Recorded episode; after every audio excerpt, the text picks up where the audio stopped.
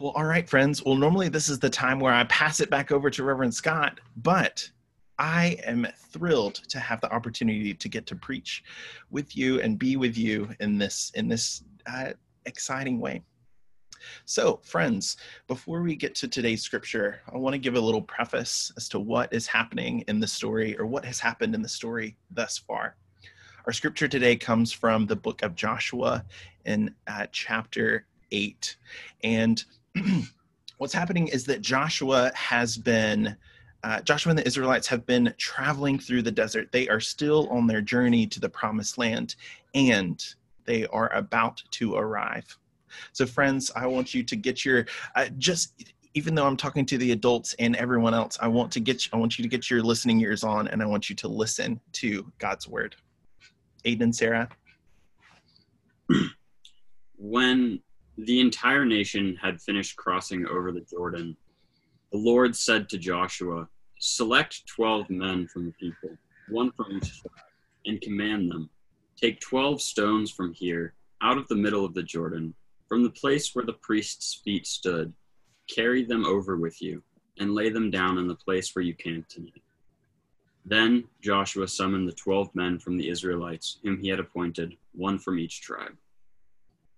Joshua said to them, Pass on before the ark of the Lord your God into the middle of the Jordan, and each of you take up a stone on his shoulder, one for each of the tribes of the Israelites, so that this may be a sign among you. When your children ask in time to come, What do those stones mean to you? Then you shall tell them that the waters of the Jordan were cut off in front of the ark of the covenant of the Lord. When it crossed over the Jordan, the waters of the Jordan were cut off. So these stones shall be to the Israelites a memorial forever. We celebrate the written, written word of Scripture. Thanks be to God. We celebrate the living word, Christ among us. Thanks be to God. Thank you so much, Sarah and Aiden, and for all of our folks who have participated thus far and will be participating with us in worship this Sunday. And now let us pray. Gracious God, we give you thanks for your word shared with us by two of our high school graduates. God, may the meditations on my heart, may the words on my lips uh, share, do, do their best to share the love and deep peace of Christ. Amen. Friends, there are symbols all around. As humans, we use symbols to help us creatively express our own thoughts and feelings. Symbols help us make meaning of the world around us, and they can express feelings and experiences when words cannot. In language arts, literature, and history classes, we talk about how a symbol can be a setting, object or event in a story that carries more than the literal meaning and therefore represents something significant to understanding the meaning of a work of literature. In other words, symbols always have a literal or concrete meaning, as well as a figurative or abstract meaning. Conventional symbols have a previously agreed upon meaning, and often many of these come from the Bible as a work of literature. In our own church life, we use the symbol of the Lord's Supper, which symbolizes Christ's presence with us and Christ's unshake-offable love for us, best seen in his death and resurrection. We use the symbol of baptism to mark the new life found in the fountains of God's love. And our graduates have been and will be participating in some sort of some version of a celebration and ceremony that will symbolize their wonderful academic accomplishments thus far and the threshold of entering into adulthood after high school. And in today's scripture, we see a biblical example of God's people needing something to make sense of their experience. Joshua has led the 12 tribes of Israel through quite a journey, and it's not yet over. after 40 years of wandering and wandering, their time in the desert is coming to a close. But they need a way to make meaning of everything that they've been through and its impact on their lives and their future. Our reading today begins with them preparing to enter into this into their new unknown by crossing the Jordan River. And as they are preparing to do so, God asks Joshua to pause in the planning and preparing and working, to stop and gather God's people to memorialize the journey thus far, the journey that God has led them through. Joshua and the Israelites have kept their eyes focused on the work that needs to be completed and after 40 years of doing so, I'm sure that's all they could muster up to do. And yet, God gives them a reason to pause. After 40 years of wandering, finally, there's a glimpse of the promised land. After everything that they've been through, how did they process all of it and make sense of it? The idea was to take 12 stones from the Jordan River and set them up as a physical sign and symbol of the passage through the Jordan River into the promised land. Like Moses and the Israelites crossing the river at the beginning of their journey, as Joshua and the Israelites go to cross the Jordan River, we are told that the river will part and cease its roaring in order for them to cross until the very last hill touches dry land on the other side. God's instructions to gather up 12 stones from the Jordan River are meant to remind future generations of God's presence in the lives of the Israelites thus far. Now, I don't imagine that the 12 men asked to pick up stones planned on grabbing little pebbles it feels like they most likely got nice, hefty stones deep in the Jordan River sediment to stack as a memorial. They had just witnessed an incredible miracle of the Jordan River parting, and they knew that they were uh, close to completing this stage of their journey. A new and exciting chapter lies ahead of them before them lies a land richer than their dreams and more fruitful than their hopes and more beautiful than their imagination. To be part of the fulfillment of an ancient promise to Abraham and Sarah must have been overwhelming. All of those feelings and emotions of hope and promise fulfilled and work accomplished needed to be memorialized just as much as the journey led by God that had brought them there. The symbol is like uh, the symbol of 12 stones is like the Ebenezer we sung about in our opening hymn. Have you ever wondered what that meant? No, it, it's it's not a shout out to the character Ebenezer Scrooge, uh, Scrooge, but rather it is a symbol of God's presence in the midst of the Israelites' journey we see symbols everywhere. There are so many symbols just within our story. We see the number 12, which often symbolizes universal fulfillment. Think of 12 months in a year, uh, the 12 disciples, or the 12 days of Christmas. We see water, symbolizing life and cleansing. And we see stone, symbols of endurance, stability, and permanence. Consider the symbolism of our story. God has asked Joshua and the Israelites to gather stones from the river. And that offers to us the idea that the renewing life found in God endures forever. And so, when future generations come across this monument of stones, this is the message that the Israelites will carry with them moving forward. God's steadfast love does not ever, ever fade or falter. God has been present with the Israelites from the very beginning, and God will be present in their lives until the end.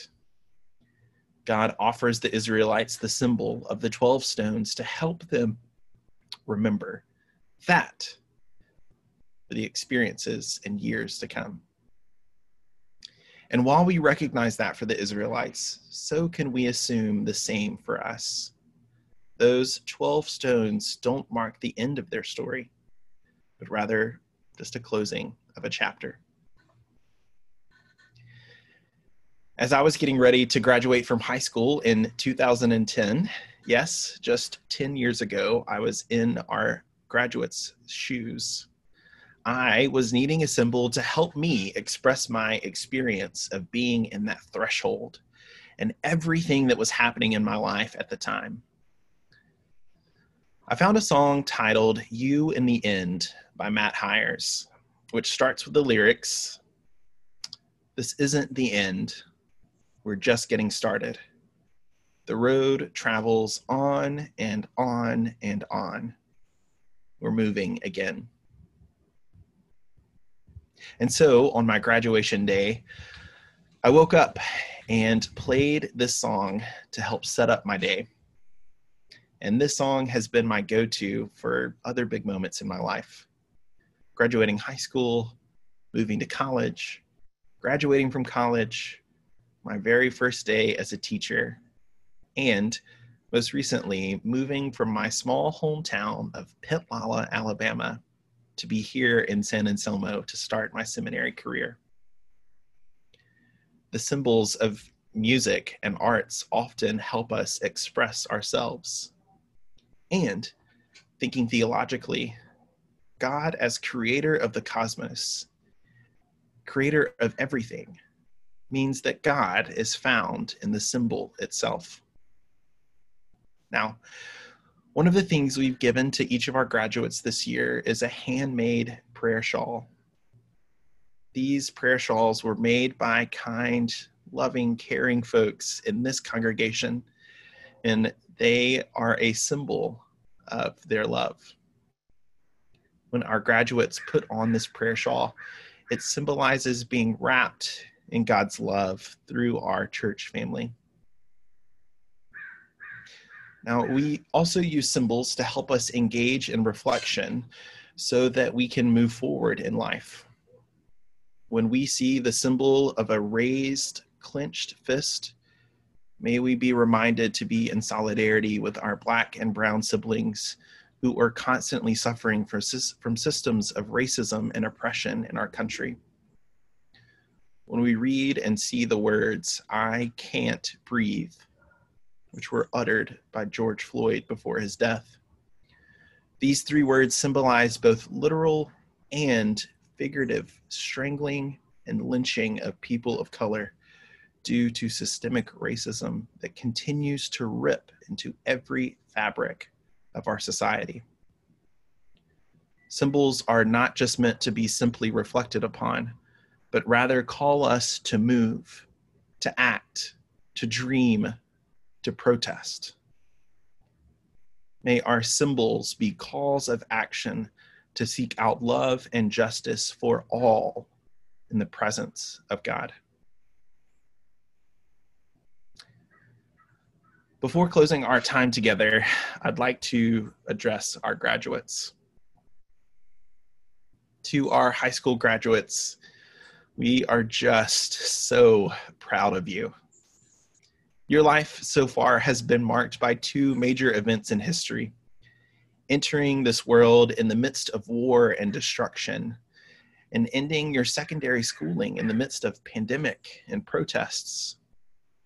And yet, we have seen each of you live out your own unique calling of spreading kindness, showing up, and demanding justice in your own ways. Don't ever let that fade. These conventional symbols associated with graduation that we're so used to seeing and using don't necessarily work for your graduation this year. And that's okay. They're considered conventional because they follow a trend, but they aren't absolute you have the opportunity to express your achievements and hopes and dreams and accomplishments in whatever way you choose. In her online commencement address, Oprah had the following words to say to you I know you may not feel like it, but you are indeed the chosen class for such a time as this, the class of 2020. You're also a united class, the pandemic class that has the entire world striving to graduate with you. Of course, this is not the graduation ceremony you envisioned. You've been dreaming about walking across that stage, your family and friends cheering you on as the caps fling joyfully in the air. But even though there may not be pomp because of our circumstances, never has a graduating class been called to step into the future with more purpose, vision, passion, and energy and hope. Now, as I've been thinking about what message I wanted to share with you, I've been reflecting on the fact that I was in your shoes 10 years ago. So uh, I thought I'd share with you some things that I wish I had known back then. This summer is full of potential and it will go by so fast. Do your best to take things slow and really savor the opportunities you're given to be with your community there will be times over the next year when you won't be able to describe all the thoughts and feelings you're having. And again, that's okay. Transitions take time, and it's okay to have moments of overwhelming thoughts and emotions.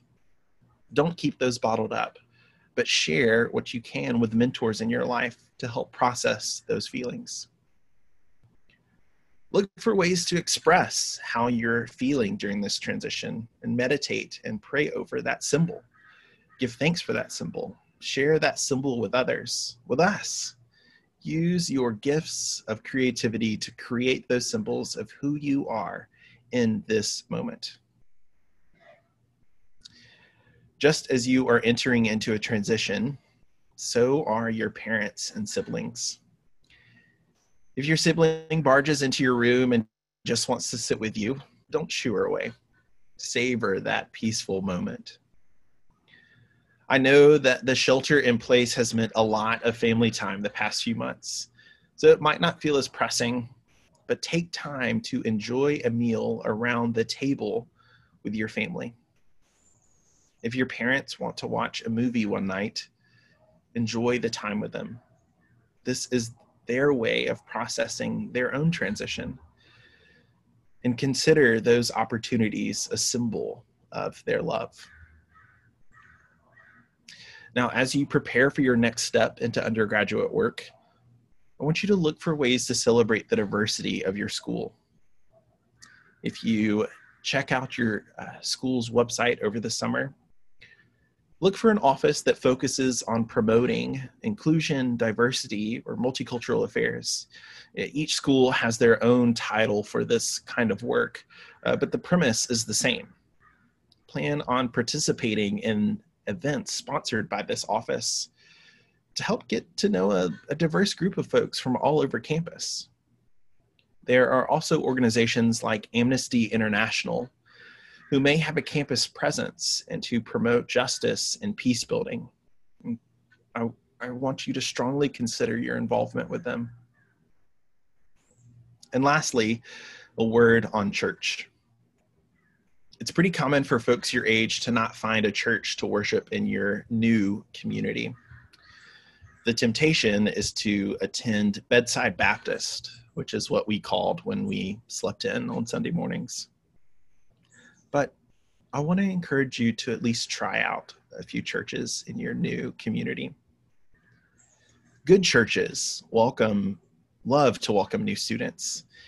And oftentimes, it's a good way to expand your community in college.